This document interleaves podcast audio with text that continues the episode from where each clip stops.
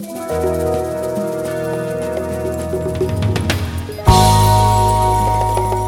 was a cowboy who was traveling through Texas in his truck, of course, and he had his dog in the front seat with him, and uh, he was carrying his horse in the trailer behind him. And driving along one of our Texas highways, he took a turn too fast and had a wreck. And horse and dog and cowboy went everywhere all over the highway. And this patrolman comes along afterwards and sees this accident, stops and gets off his bike and looks, and there's the horse, just breathing heavy and just writhing in pain. And he, he puts the poor animal out of its misery uh, with his revolver, comes up to the dog, and the dog's broken his neck and whining, and uh, puts the dog out of his misery. Then comes up to the cowboy, who has both legs, multiple fractures, and uh, asks cowboy, well, how are you doing? And the cowboy says, I've never felt better, thank you.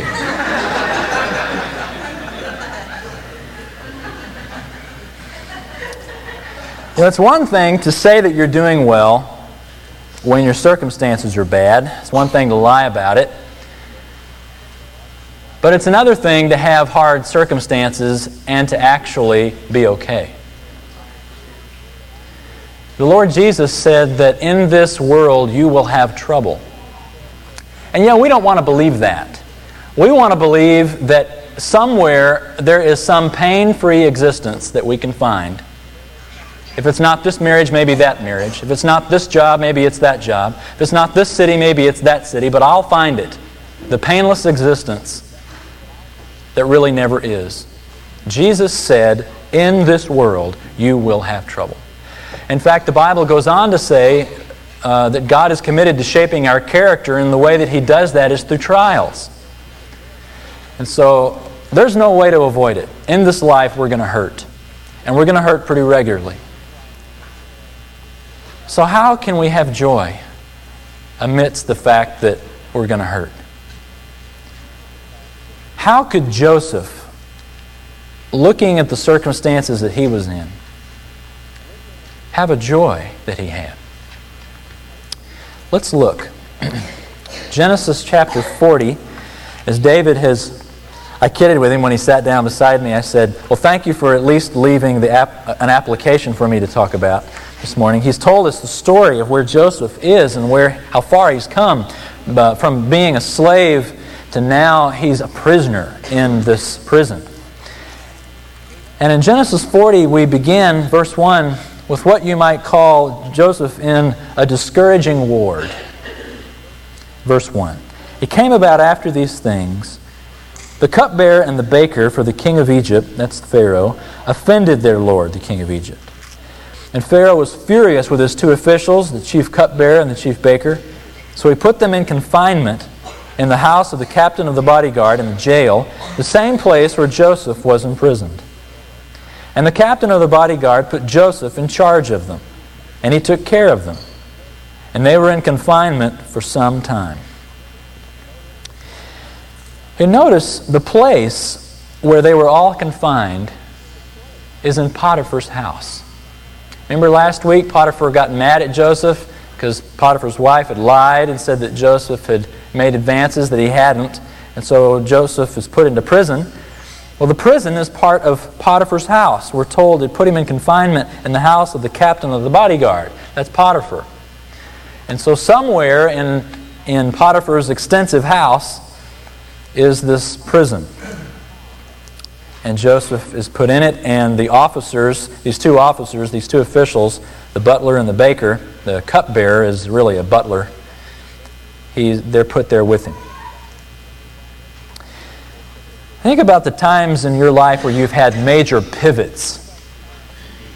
You know, insignificant things at first it seemed, but in hindsight you can look back and see where this incidental meaning with a person turned out to be the Lord really used that in your life to make a big change. The changes happen in our lives through people, rarely through circumstance, usually through people that cause circumstances to happen. Uh, the job you got probably came through someone you knew. You probably live where you live now because of someone you knew. or for some personal reason, some relationship. I say that to say don't take for granted the people that God puts in your life. You know, these people, insignificant perhaps to Joseph that day, he wouldn't have known. But the butler and the baker became very significant to Joseph in the days that followed. Because a circumstance happens now in verse 5. They have a dream that provides Joseph the opportunity to display his faith. Now, I don't know if you know it, but Joseph's been 11 years now in Egypt. The text hasn't told us. You kind of decipher that. In the next chapter, we find out how old he was, subtract a couple of years from what it says. Joseph's 28 now. He came to Egypt when he was 17. And the butler and the baker now join him. Verse 5, he, this opportunity comes. The, the cupbearer and the baker for the king of Egypt, who were confined in jail, both had a dream the same night. Each man with his own dream, and each dream with its own interpretation. When Joseph came to them in the morning and observed them, behold, they were dejected. And he asked Pharaoh's officials who were with him in confinement in his master's house, Why are your faces so sad today? Then they said to him, We have had a dream, and there is no one to interpret it. Then Joseph said to them, Do not interpretations belong to God? Tell it to me, please.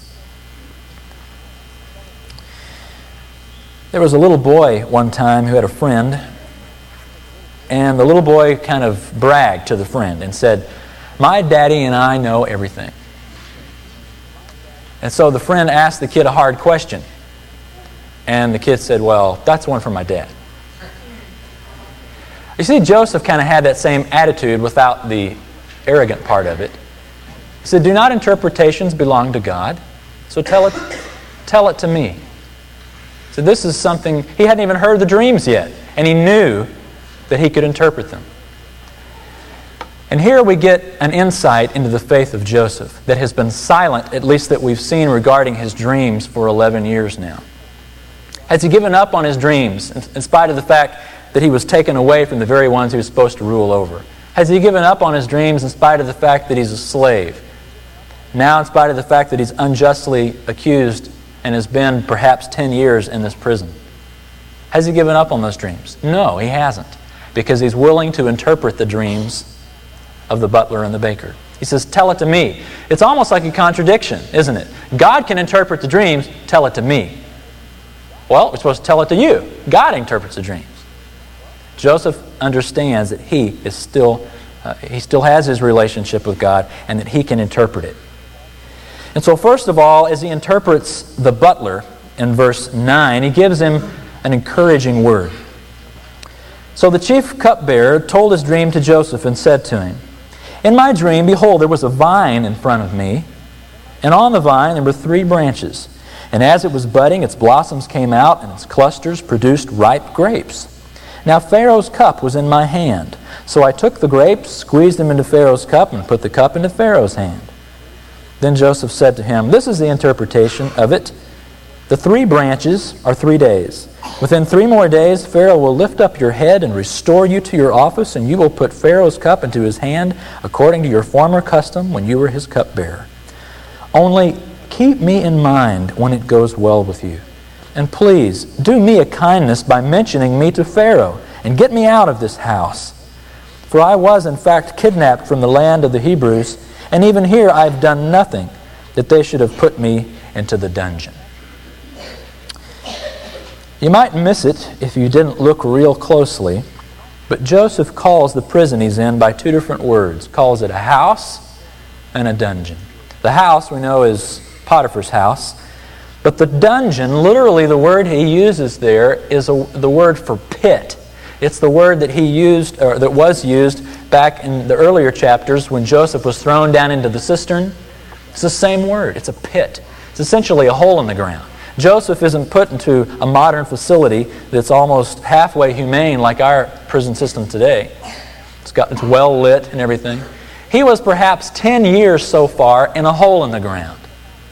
So it's perfectly right that he would ask the butler to remember that when, his, when it went well for him, that he would appeal to Pharaoh, that he might be able to get him out of this place. And then he interprets the baker. And uh, the best that you can say about this is that Joseph gives him an honest answer.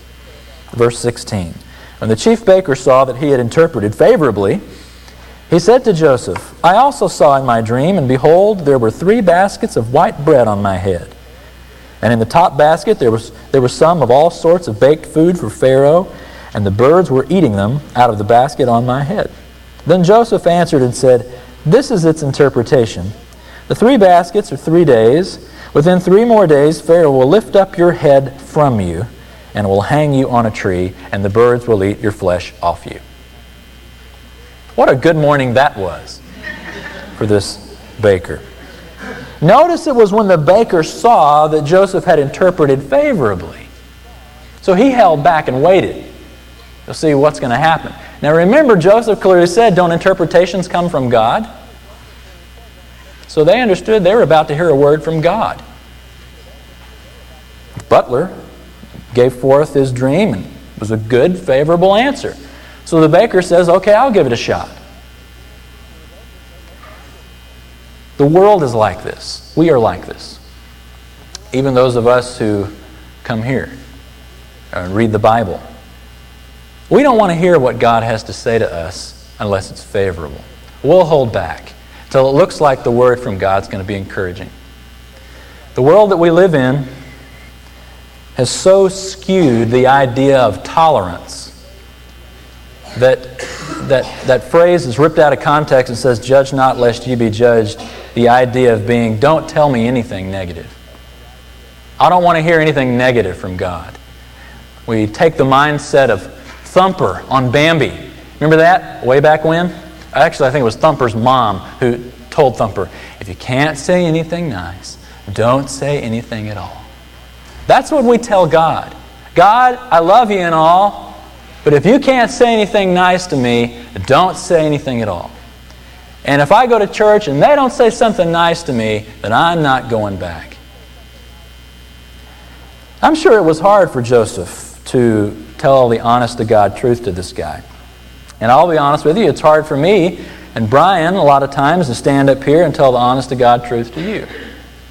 But we aren't doing you a service if we aren't honest what the Bible says and what God says, both positively and negatively. The world wants to hear the message, well, God loves everybody and everybody's going to heaven, that all roads lead to heaven. Well, that's not what the Bible says. That's idolatry. That's putting God in your image making God what you want him to look like, rather than looking at what the Bible says. People, a lot of people look at Jesus and say, oh, he was nothing but an encourager. Well, that's true, but he was more than that. He also told the Pharisees a thing or two that I wouldn't want to hear. He had some wrath to talk about too. We need to hear both. We need to hear that we're sinners so that we'll be motivated to trust in the Lord Jesus who died on the cross to pay for our sins, that we may have our sins forgiven. What makes the good news good is the bad news. And the good news is there's forgiveness. The bad news is you need forgiveness. And Joseph had the guts to tell him the honest truth. You know, I, think it would have been really funny to sit in a corner and watch the next three days. And if the butler had some wit, he could have had fun with the baker.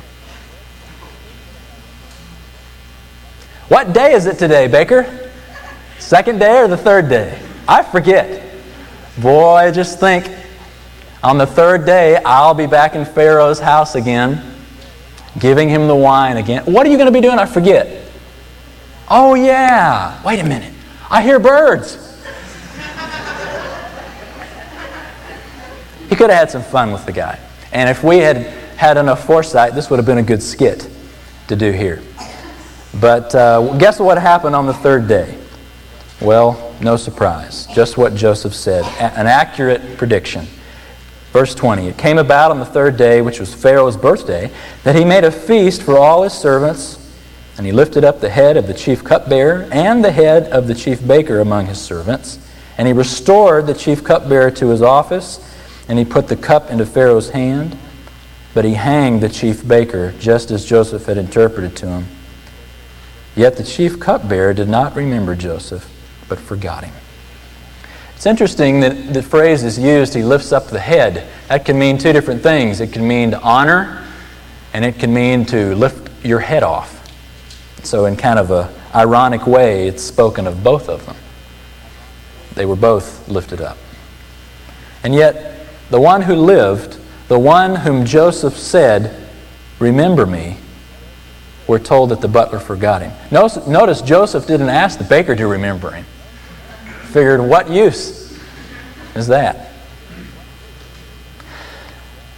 Well, as we consider how we can apply this today, I'd like to take that very last verse as the very first application and ask the question Who or whom has God used in our lives we've forgotten?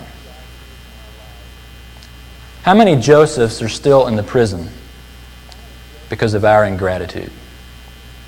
I remember hearing Bonnie Raitt, uh, or not hearing, but reading that she, when she was a nobody, she said that she had a buddy, a fellow singer, whom, whichever one of them made it first, they would help the other. And uh, as soon as Bonnie Raitt made it to fame, she kept her, kept her deal and she helped out this guy of course, he, I guess he's not any good because we don't know who he is. I don't even remember the guy's name. But she kept her part of the bargain. But we are, uh, we are a lot less like Bonnie Raitt was and a lot more like this butler. Think of the people that God has used and brought into your life whom we have not thanked or whom we have forgotten and not considered how significant they were. It may be that you need to make a phone call or write a letter. As I was doing this text this week, I thought of a person that I hadn't thanked, and I did so uh, because of this. God uses people in our lives, and it's, it's difficult to, uh, to be a person who's forgotten. We all have experienced this, to have done something for someone and to be ignored, to do something at work and the other guy gets the promotion uh, to be helpful to somebody in some way and you're ignored. It really tests your motivation for why you did it, doesn't it? Did you do it to get recognized? Did you do it for the Lord or did you do it for yourself? Joseph had done a great thing for this guy, and the guy forgot him. I remember G. Campbell Morgan reading, he said that he heard a lesson on this whole chapter. In fact, the, the sermon, the pastor just got up and just read the chapter and made one sentence and then sat down. Well, wouldn't that be great for you and for me? And he read this whole chapter and then he read the last one about the butler forgetting. And then he closed his Bible and he said, And his name isn't always Butler. And then he sat down. With the thought being, we need to be thankful and to not forget those whom God has used in our lives. And undoubtedly, as soon as the butler and the baker were taken away, each to their destiny, Joseph was thinking, all right, surely by now, a couple days ago, but surely by now, the butlers told Pharaoh about my plight. And you know, you know that Joseph was sitting there waiting. Every time that door opened, waiting. Is this it? Will I be released? Will I get to go home to my family now? But it didn't happen. Every time that door opened, it was not for Joseph. And yet, you know that he could take encouragement because though his dream, now 11 years old, hadn't been fulfilled, he knew he still was able to interpret dreams correctly and that God wasn't done with him. And with that in mind, that takes us to the, the next application. That is, when you're praying, don't equate a delay with a deaf ear. Don't equate a delay with a deaf ear. Just because there is a delay doesn't mean God is ignoring you. Let's look at the last verse again and now borrow a verse from next week, from the next chapter. Chief cupbearer did not remember Joseph but forgot him. Now it came or now it happened at the end of 2 full years that Pharaoh had a dream. And then it goes on, and he needs that dream interpreted. Guess who they call to do it? But after two years, that's the killer. Joseph sat and waited for that door for two more years. Why does God delay in answering our prayers, and sometimes so long? I see a couple of reasons our story shows us. The first is that it, uh, the delay tests us. See who we're going to trust. See, if God always answered our prayers right away, He'd be nothing more to us than a sugar daddy. Nothing more than a, than a genie we go to and, and rub his belly three times and he gives us what we want. There would be no relationship. There'd be no trust. There'd be no dependence on our Heavenly Father. He'd just be the gift horse we go to whenever we need something. I want you to look at a chart that summarizes, really, in a neat way, this chapter. And I think that when Moses wrote this, he did this on purpose. You can see Joseph met them, the first four verses. He inquired about them. What's wrong? He inquired about their dreams. Then he explained, first of all, the butler's dream, and he gives, gives a request. Then this uh, symmetry, you might say, or this mirror starts going the other direction. He explains now the baker's dream, and the inquiry is fulfilled, or what's wrong, and now the fulfillment happens. And the, is opposite to the meeting, now you have the forgetting. And right in the middle, the point of this is the emphasis of the request. Why is the request the emphasis in this chapter? You look at all the time that Joseph's been down there, you haven't heard one peep, one complaint out of him, have you? And yet now we, we get one finally. Why is that significant?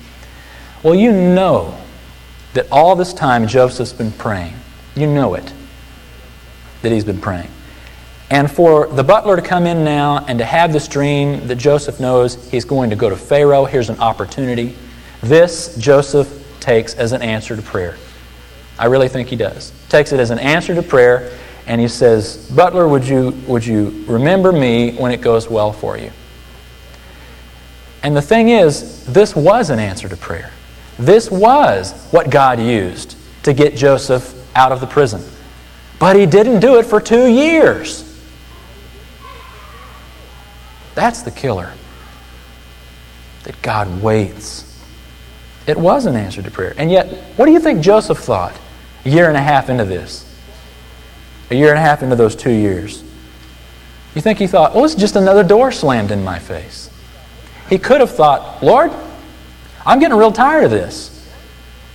I was faithful, my brothers were evil, I'm the one that got sold. I was faithful, Potiphar's wife was evil, I'm the one that's in prison. I was faithful, these other two guys, whatever about them, but I'm not, I'm still in prison. But you don't see Joseph doing that. He has a good attitude about it. The second reason I think, the first reason why God delays, to test to see if we trust Him. The second one is that the answers to our prayers are really best in God's timing. Why did it take two years? Well, if God had answered immediately, perhaps Joseph could have uh, been freed and been able to go back to Canaan. But he would not have gone back to Canaan as a ruler. His dreams would not have been fulfilled. You see, God loves us. Sometimes He will let us wait rather than pacify our impatience with a cheap substitute. He will wait and let us squirm and let us wonder where He is because He loves us so much that we will wait for His best. And His best is worth waiting for. Do you think it was worth Joseph to wait two more years to become the ruler of all Egypt and to do the wonderful things we're going to see happen? You know it was. In fact, you have that very statement come out of his mouth.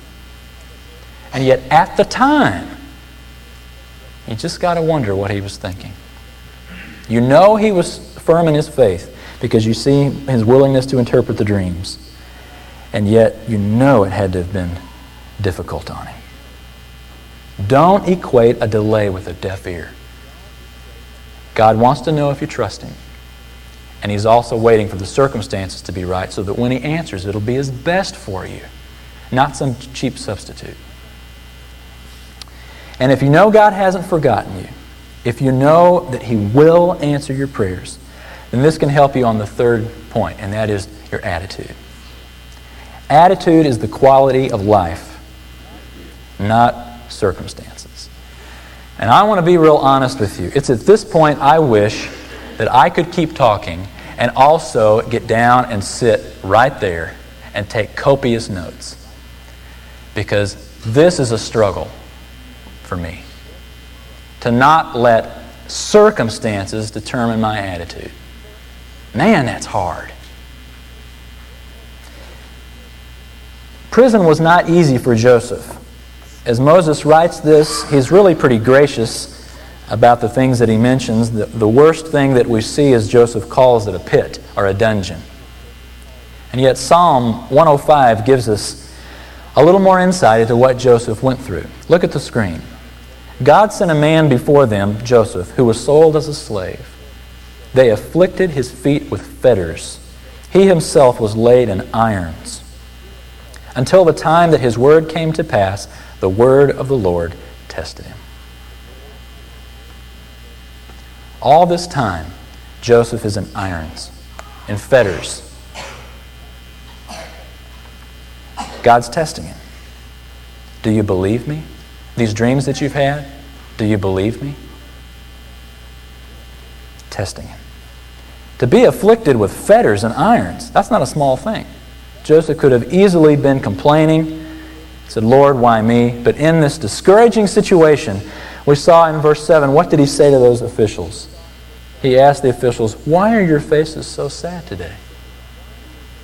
You think about yourself.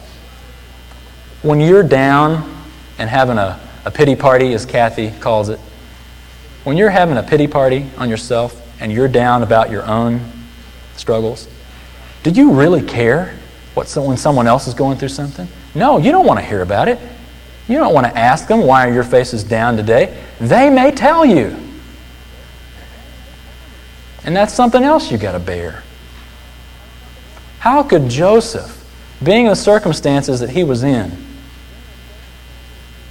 have asked this? Why are your faces so sad today? The implication to me is Joseph wasn't sad that day. And yet he'd been there a whole lot longer than they had. A guy named Viktor Frankl uh, was in a German concentration camp. This is the guy that followed Sigmund Freud in Vienna. He's a brilliant man. He was in a German concentration camp, and he said that as time went on, you could almost tell who was going to live and who was going to die because the ones who were going to live were the ones who shaved. The thought being, they had hope. Today might be the day. Listen to what he wrote. He said, Any attempt to restore a man's inner strength in the camp had first, you had to first succeed in showing him some future goal. He said, Everything can be taken from a man but one thing to choose one's attitude in any given set of circumstances. This is hard. David, would you come up here and do this? This is hard.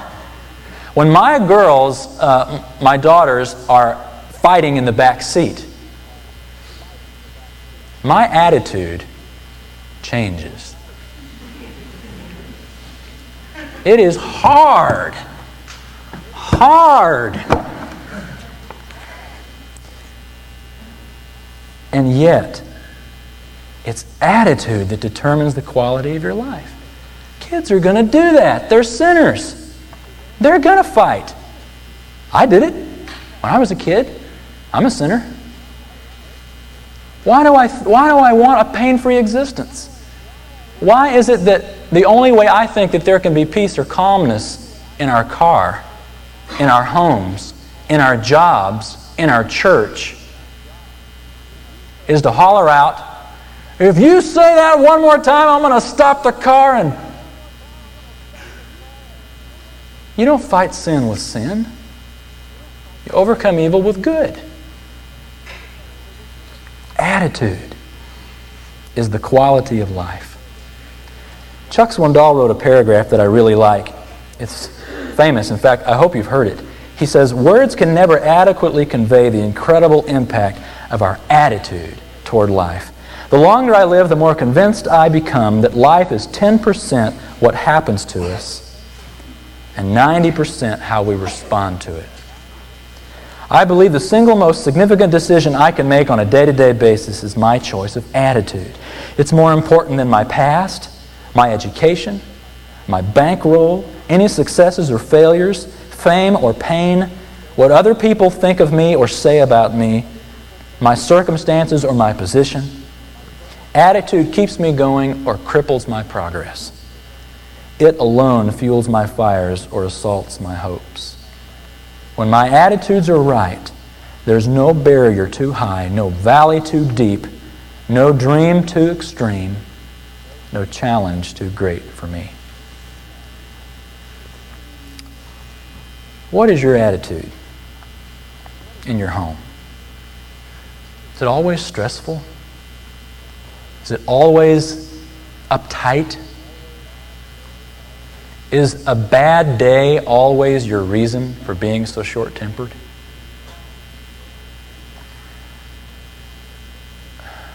Friends, if we are looking for a pain free existence as the means by which we will have a joyful life, we will never have a joyful life. There's going to be sinners who sin.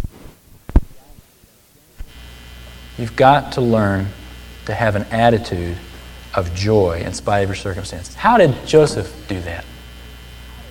How was Joseph able to actually care about these officials and say what he said? God is with you in whatever trial you're going through right now. Lord Jesus himself, back one of the last things he said that he wanted us to remember before he ascended into heaven after he gave that great commission that we're to go and tell everybody we can about the Lord Jesus and then to teach them to obey all that he's commanded, then he made the statement, and I am with you until the very end of the age. We're not alone in this. And I think that Joseph's strength came from the fact that he knew God hadn't forgotten him. God still had a future for him. And you may feel like you are in a pit in Egypt forgotten by your family, like Joseph was, forgotten by all justice, like Joseph was, in a hopeless situation. And yet, Joseph was able to care for others. So can we. It's the attitude we choose. If you have placed your faith in the Lord Jesus, you need to realize I need to realize God is with us. And He is there and He promises to give you strength to take the next step. You know, Joseph didn't know how long he was going to be there. The, the baker and the uh, butler had a time in their dream. It was three days. We're going to see next week Pharaoh had a time in his dream. It was 14 years. Joseph didn't know how long. He didn't know that he wasn't going to be there until he was an old man. But one thing he did know, regardless of how long it took, is that God had not forgotten him. God was going to answer his prayers, and that the promises that God had made to this young man would come true. That is the same confidence that you and I can have today. It's not just pie in the sky theology, it's real life. Let's pray together. Lord, we can look at the life of this young man and so easily identify.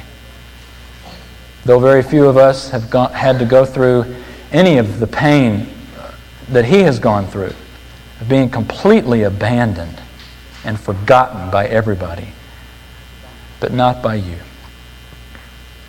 Lord, I know that there are those who are here today who are desperately hurting, who are looking to you for any sign of hope and strength and a reason to live. God, you've shown us that reason. You've not forgotten us. You are with us. You have a future for us, a future that is good if we will, but like Joseph, faithfully follow you and not quit. Lord, we have forgotten many other people who've been used in our lives. I pray, Lord, that you bring them to mind that we might express our appreciation to them and forgive those who've forgotten us, like Joseph certainly did. To take confidence, Lord, that you have not forgotten, that though our prayers delay their answer, you do not have a deaf ear. You hear us, you will answer, but you'll do it in your time. Until then, Lord, give us a good attitude to focus on the joy that is ours in the Lord Jesus, to not focus on our bad circumstances.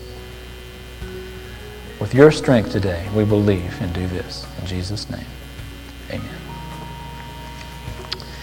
Lord bless you.